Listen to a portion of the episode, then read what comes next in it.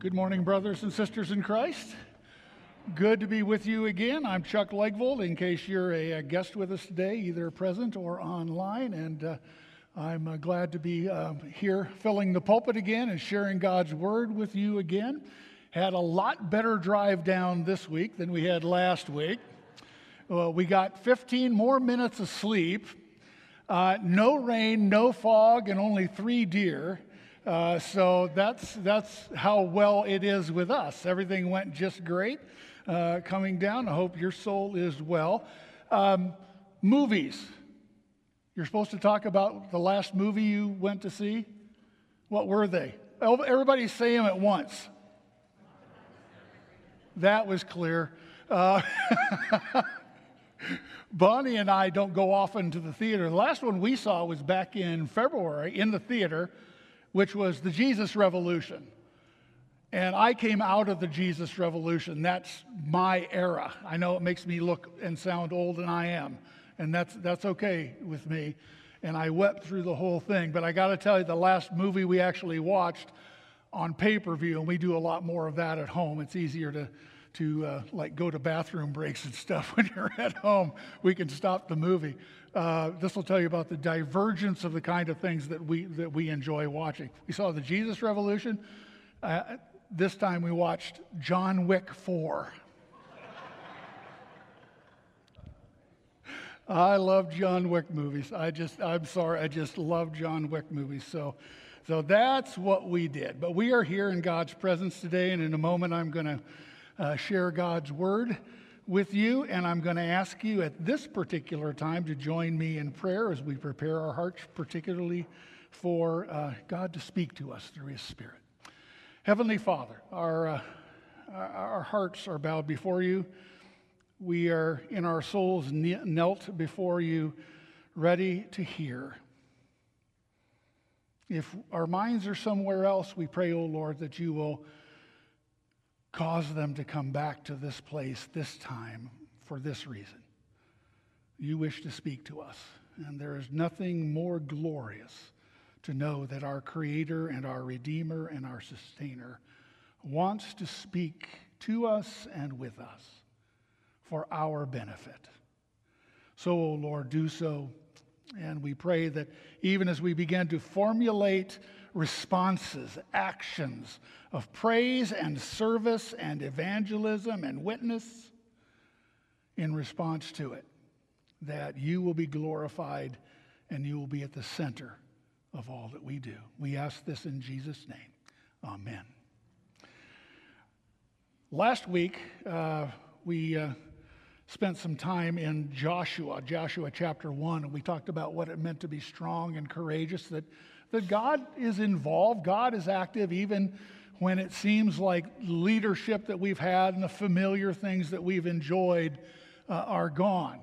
We looked at what happened in the transition between um, uh, Moses and then Joshua, and they were two significantly different people, and yet God treated them the same. God spoke to both. God maintained his relationship with to both. God kept his promises to both and also to the people of Israel.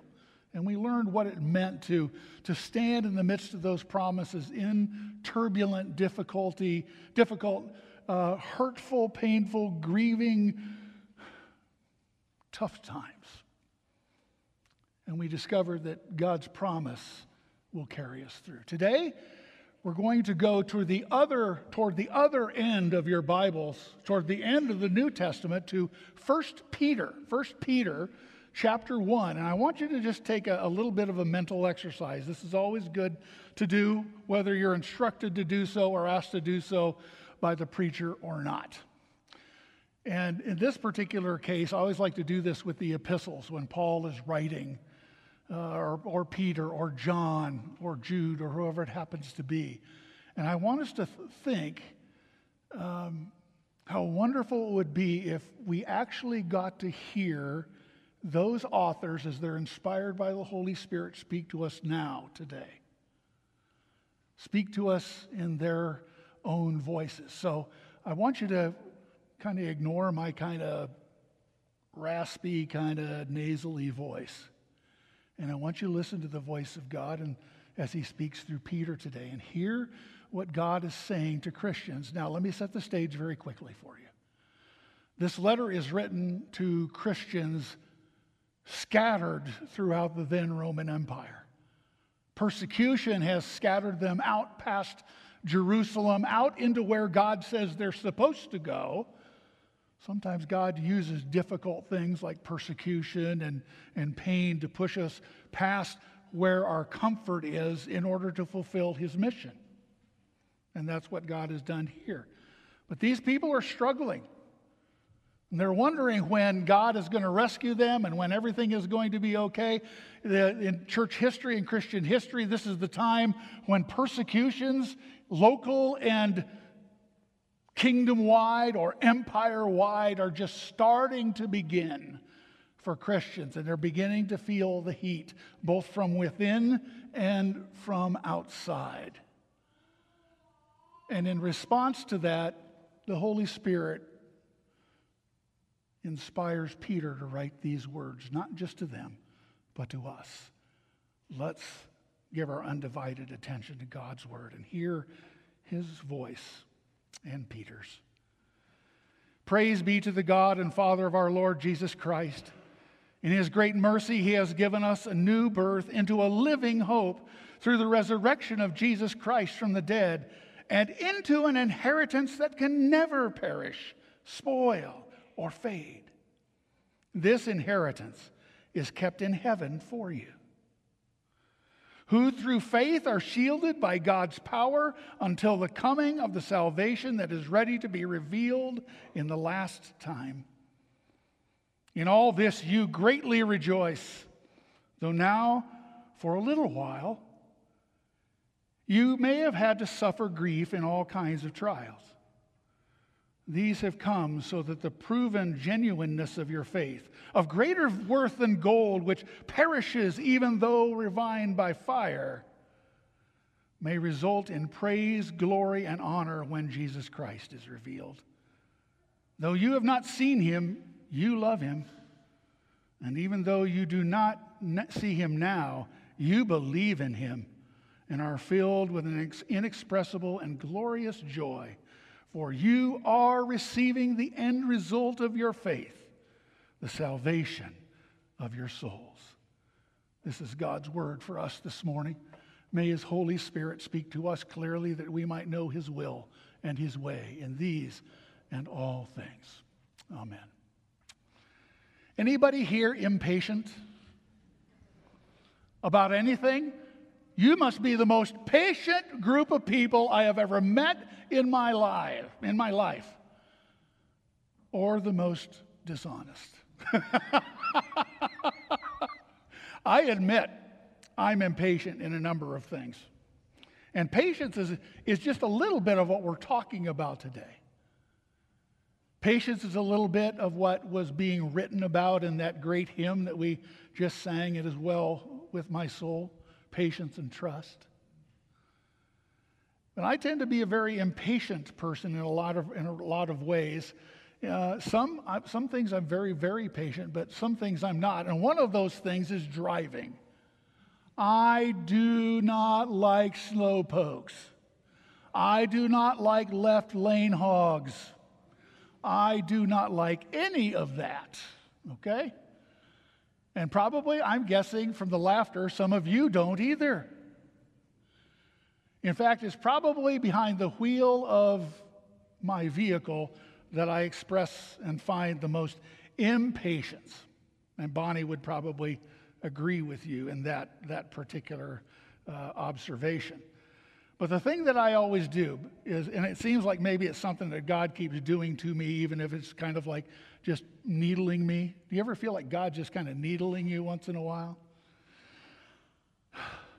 I think He does. And it's usually when I'm driving. And so I'll get upset, I'll get impatient. I want to get to where I'm going. That's my philosophy of driving is I want to get to where I'm going, so get out of my way. And I hear God saying, you know what? You need to develop more patience. It is a virtue, it is a fruit of the Spirit. But I keep telling God, find another way to teach me patience because this ain't working. And I've been driving for 40 years and it hasn't worked yet. Patience, patience, waiting. I guess there's other areas where I've been impatient too, especially as a kid. One of the things that I've always wanted with my particular personality, and as I've learned with my personality traits as I've grown older and, and understood them better, is that, that I've always wanted things to be exact. And one of the things that, like my mother used to do, was, was incredibly inexact and bothered me a lot. For instance, the question when is dinner going to be ready? Now, I wanted to know, is it going to be 6 o'clock, 6.15, 6.30? I wanted an exact number, right? But guess what my mother almost always said? It'll be ready in a little while or when we were driving somewhere, driving to grandma and grandpa's house. It was a hundred mile drive for that. And as before we got used to reading road signs and, and keeping up with what was going on, we just stopped somewhere uh as kids in the midst of that, uh, that station wagon in the middle of that trip and say, Hey, Dad, when are we going to get to grandma's house? In a little while. And that used to bug me especially Christmas morning. When are we going to get to look at the Christmas presents? Say it with me in a little while. Does that ever bug you too? When your boss says it, or your spouse says it, or your parents say it? In a little while. Well, let me tell you something. God says that a lot. And it's actually mentioned here by Peter as he writes under the influence of the Holy Spirit. Peter himself says, You're going through tough times. You're going through trials and tribulations, and you're experiencing grief and problems. But he says, This is only for a little while. Until that day when Christ fully reveals himself and sets everything right we go through these little while moments in very many times in our lives, don't we? We're impatient for different kinds of things. We want our, our kids to grow up or we want them to slow down from growing up when they get cro- close to leaving home. We, we want vacation to come, and sometimes we don't want work to come back so fast. And sometimes we go through the kinds of things that you're going through now as a congregation. We go through the trials, we go through the tribulations, you go through the grief, the problems, the turbulence. The tur- turbulence, the word that, that Nathan used is a great word turbulence. It gives us the sense of nothing is settled, everything seems to be wavy. We seem to be riding choppy waves all, all of the time. And, and you're kind of going through that. But God's promise to you and to me is whether it's happening in our church or in our lives or in our relationships with our children, it's only for a little while.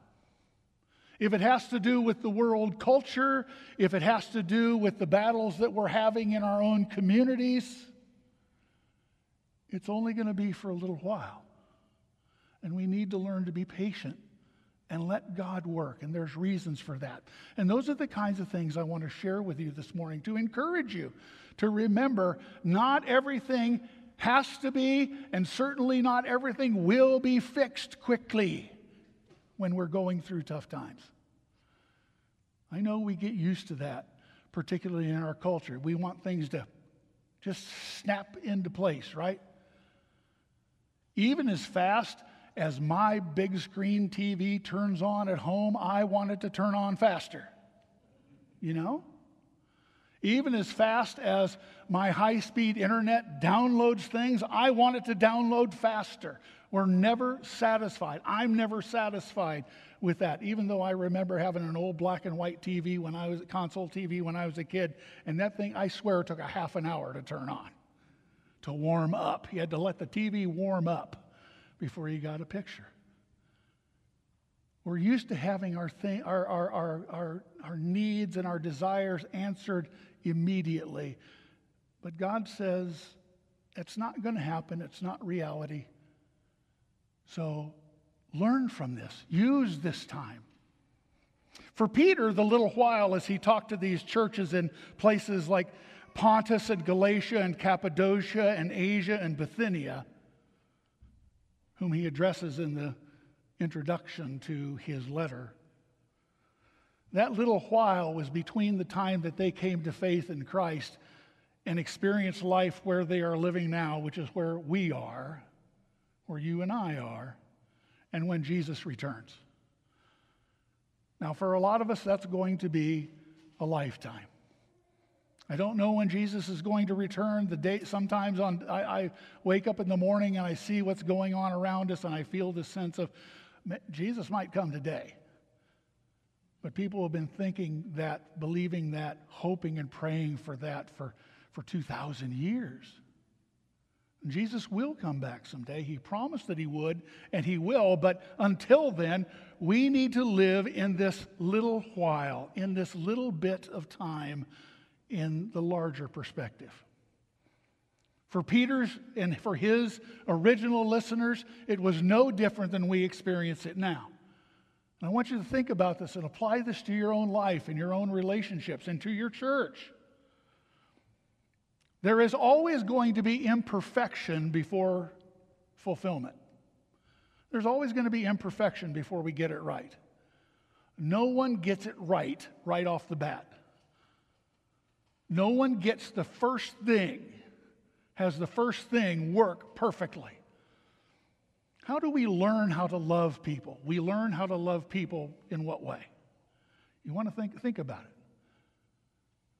There's always imperfections in the people that we learn to love, whether it's a, a boyfriend, a girlfriend, spouses, our children. There's always imperfection. And so we try and we try and we try and we fail and we fail and we fail until we finally get the way where we can learn to love and care for each other. It takes time.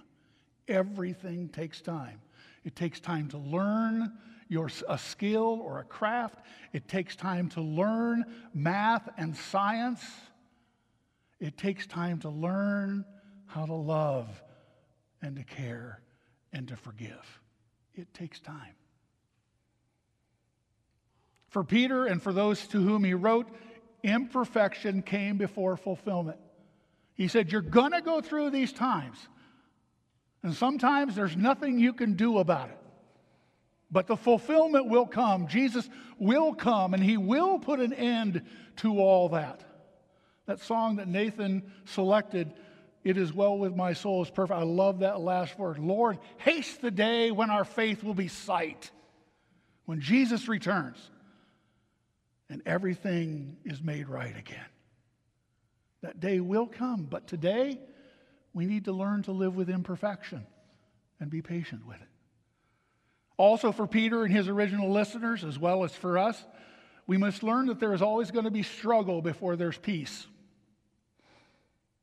Before we are at peace with something, or our church or our family or our country is at peace with something, there's going to be struggle because all of us have different ways of approaching peace, approaching wholeness, approaching this sense of everything being well and everything being right. It's not going to happen just like that.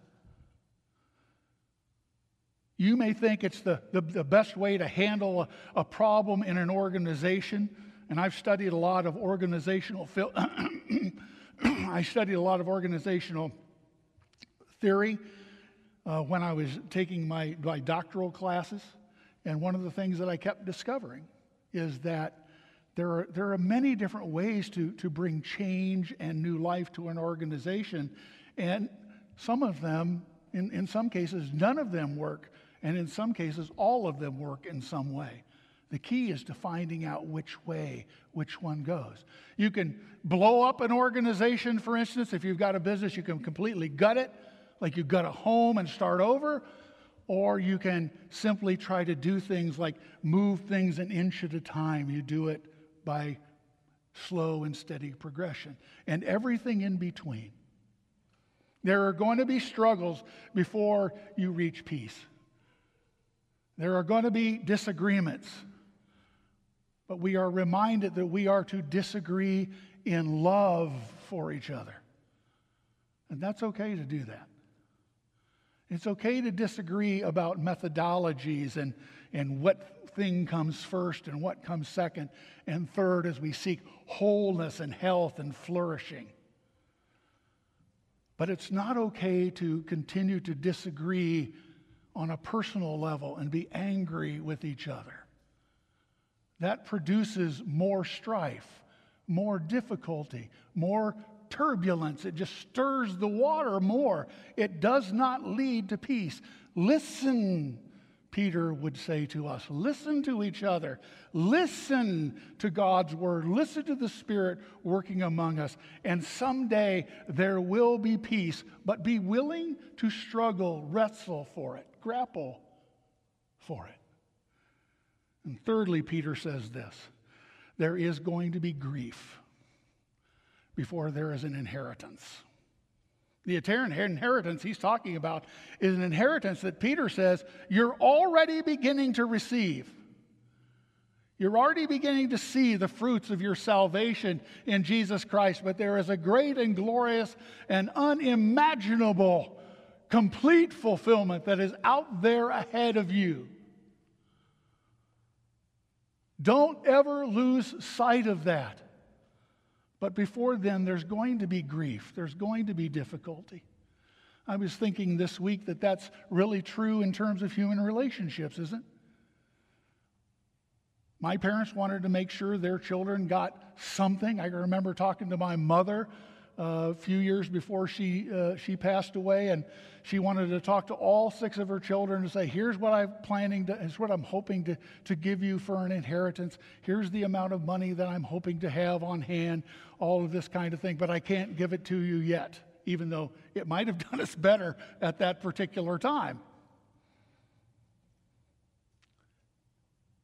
But we had to go through the grief of waiting and then the grief of her, of her illness her dementia, her vascular dementia, and the grief of her dying before we received that inheritance in full. We knew it was there, we knew it was coming, we knew it was going to be put in our hands one of these days, but we had to wait. We had to be patient, and we had to grieve before that money. It wasn't a lot, but it was some more than she received from her parents that got put into our hands. The same is true of our relationships with each other and our churches. Grief is going to happen before there is inheritance, before we individually and corporately come into full possession of everything that God has in mind for us. And I look forward to that day. I don't like being angry at my brothers and sisters in Christ. I don't like being frustrated with them. And I don't like them being frustrated with me. And yet, because we're human beings, that happens, doesn't it? It happens. And while I can't say it's always okay that it happens, it's, it's to be expected. Deal with the grief in good, healthy ways as you move forward as a congregation and your inheritance, both in Jesus and your inheritance as a people of God here at Northminster, will come. Because along with these, these little while problems, there is great encouragement. And I hope you heard a lot more of that from Peter than you heard about the, pro- about the need to be patient and the need for all these things. These things are actually the things that will help us through that will help us to be patient. For instance, he tells us that our hope is ever living, it's an eternal hope. Our hope is always alive. Why? Because Jesus is alive. And He is calling us forward. He is gifting us to, to live day by day with each other and to carry out the mission that He has given us. Our hope is ever living. But let us not forget that the hope that the Bible talks about is not a wishful thinking. We all like to engage in wishful thinking, don't we? I do. I have all my life. I, I you know, Lord, I really wish I get an A on that, on that, on that Greek exam. I failed it. You know why? Because I didn't study. It was wishful thinking. You don't learn by osmosis by sleeping with, the, with a Greek grammar under your head. You learn by getting in the library and studying, preparing, drilling, learning all of those kinds of things. So much of what we do is wishful thinking. Think of all the things that you, you say, man, I hope. I hope so and so will go out on a date with me. I hope so and so will marry me. I hope so and so will remember my, my work here in this company and reward me. I hope, I hope. And so much of it is wishful thinking. But biblical hope is born of the fact that we know that we know that we know that we know that God has something better in mind for us just around the next. We know it because He's there. That's biblical hope. It's not saying, well, I hope Jesus is there. It's, oh, I know He's there. So let's keep going no matter how hard it is to get from here to there. Let's just keep going. That's hope. When you read the Bible and it talks about hope, that's hope. Our hope is ever living, Peter tells us. Our inheritance, he says, is worthwhile. It's worth waiting for. We cannot even begin to imagine what God has in mind for us, both in the days, weeks, months, and years to come in this world, but especially when we get into his presence, when Jesus comes again and evil and death are washed away forever, and we live in the light of his love and in fellowship with all of our brothers and sisters in Christ. How I long for that day.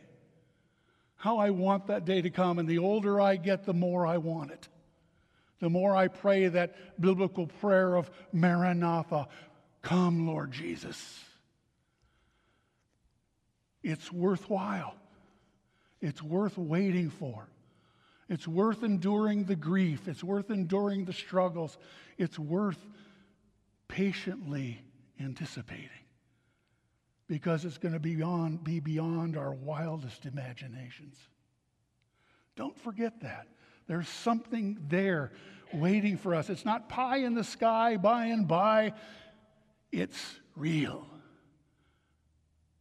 And finally, our greatest encouragement is that Peter reminds us, and in fact, the entirety of the Bible reminds us that our struggles are valuable. Our struggles have value, they strengthen us. When we go through a difficult time, and we, especially when we have to learn that we can't do it by ourselves, that we need God and we are driven to our knees out of necessity, that makes those struggles worth it because it draws us closer to God. And the same is true about our relationships with each other. The struggles that you are going through as a church family now and that you will go through in the future are worth wrestling over. They're worth struggling together with. They're worth putting your arms around each other. They're worth locking your arms together for strength. They're valuable because it is in our struggles that we take upon ourselves or that life throws, up, throws upon us. It's in those struggles as we deal with them together that we find some of the greatest gifts we can have, one of which is trust. Trust is the biggest problem in human relationships. It's trust. Does one person trust another? Does one person believe in another? Does one person really care about another? Can we trust each other? And when we can trust each other, we grow in that relationship. And sometimes we're disappointed, and sometimes we will be disappointed.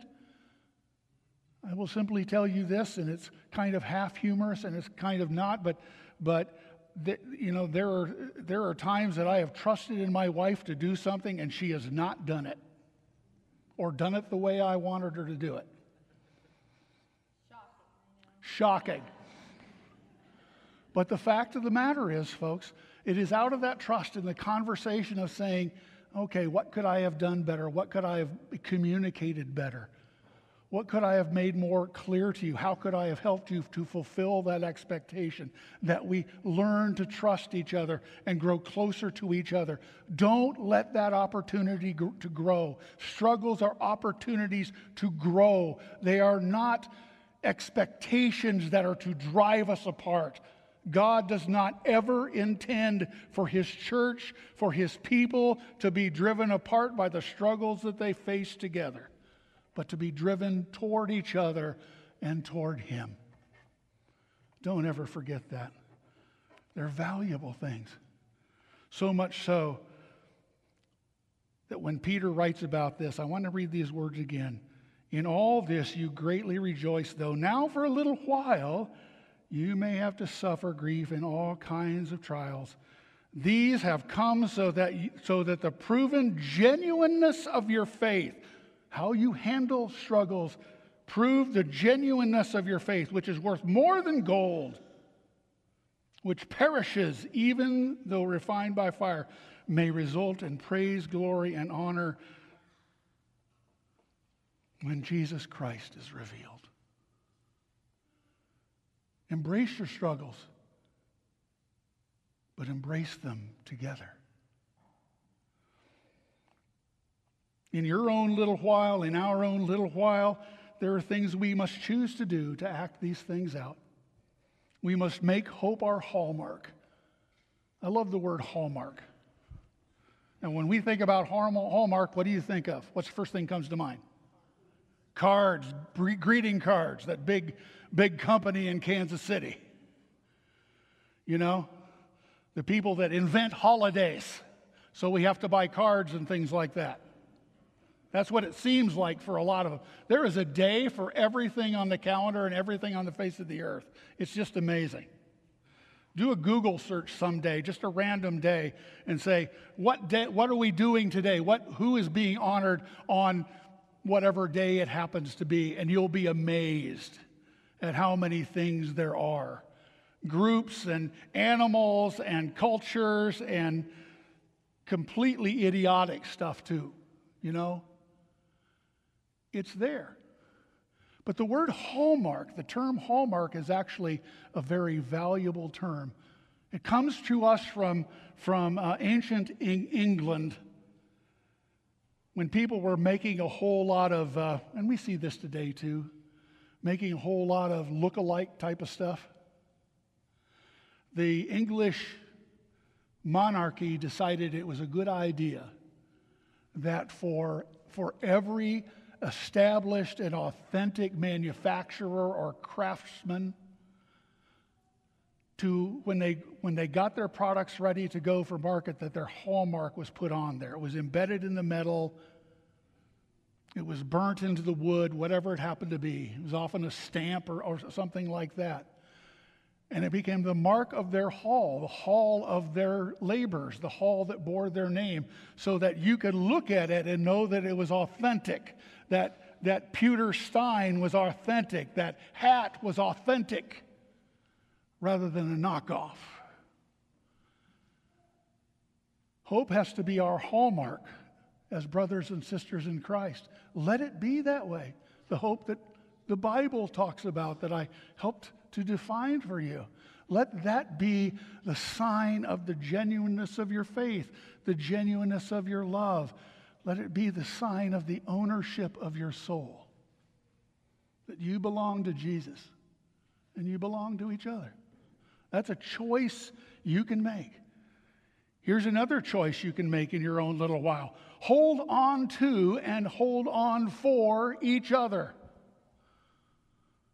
Don't try to go this alone. Don't try to go any of your struggles alone. Don't think that you are an island unto yourself, that you are the, the master of your own fate. That is sheer foolishness. God has not designed us to go through life together, not as, as individual human beings or as disciples of Jesus or a church. God has designed us for each other and for Him. He has designed us for relationships. Don't shirk them. Don't avoid them. Embrace them even when it's difficult, even when it's painful, even when it hurts your pride. Hold on to each other because I can guarantee you, you're going to do a much better job of getting through whatever you're facing now if you do it together rather than apart. One more thing you can choose to do be filled with the joy of Jesus. Be filled with the joy of Jesus. Hard times tend to make us make the corners of our mouths droop, don't they? We get grim about things. We grit our teeth and But we are told that above all things, no, not above all things, but along with all things, Jesus had joy in his life, even when he faced the cross. For the joy that was set before him, Jesus endured the cross and despised the shame and is now our Savior, our Master, our Lord, and our hope.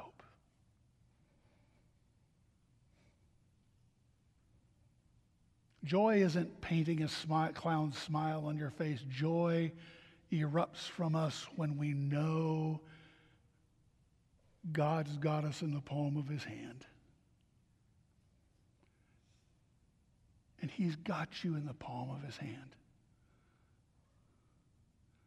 He's got you where he wants you. He's got you where you need him. So don't let that go. Live it out in your daily lives and in your conversations with each other, in your decision making, and so forth. Let me just bear witness for just a moment for you. There are a lot of times that I've gone through very difficult things in my life and I could not begin to express or enumerate them, and I don't want to take the time to, to even go through any of the most significant ones in my life, but I can tell you this for sure. That every time I have gone through a difficulty in my life and I have reached out and I have complained to God and said, God, why are you making me go through this? This is not what I had planned. This is not good for me. Prove to me that this somehow makes me a better Christian, a better witness, a better person. The onus is on you now, Lord. I can tell you that every time that I have ever done that, like David did, like Moses did, like Paul did, that God has always brought something greater than I ever imagined out of it.